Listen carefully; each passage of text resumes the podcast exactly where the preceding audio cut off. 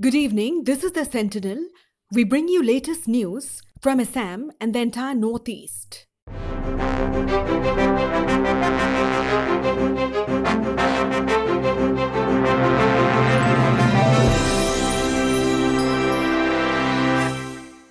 Another person has tested positive in Meghalaya, with this total cases reported in the state stands at 12, tweeted Meghalaya CM while updating status of COVID-19 patients in the state.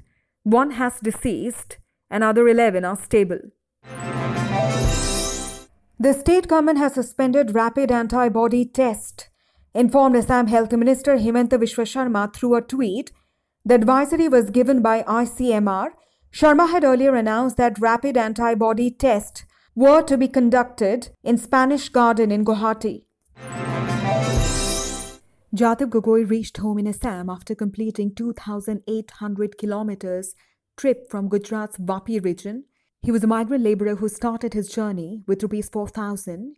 He walked, hitchhiked, often for a fee, to reach his destination, by which time he was exhausted. He was robbed of his money while he was on his way. Finally, he managed to contact his family via someone's phone.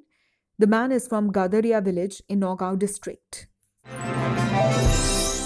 Daily wage workers stranded in Assam will be allowed to return home, informed DGP Bhaskar Jyoti Mahanta on April 20.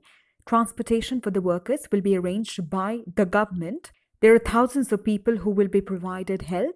There are more than 40,000 workers from Assam stranded outside the state. 13,000 of them have been provided help by Assam Bhavans. The lockdown has made things really difficult for the migrants.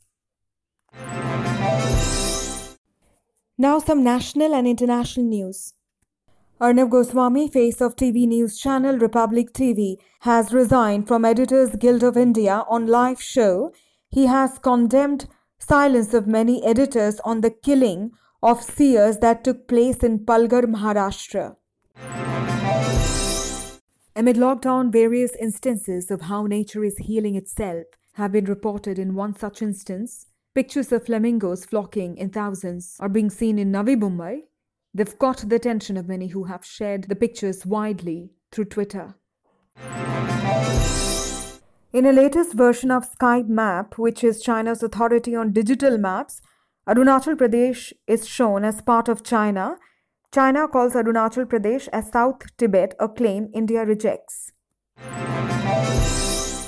Factory in China has been criticized for holding kissing contest as it reopened. The video of participants kissing through plexiglass have been reviewed millions of times. 10 couples were invited to take part in kissing contest.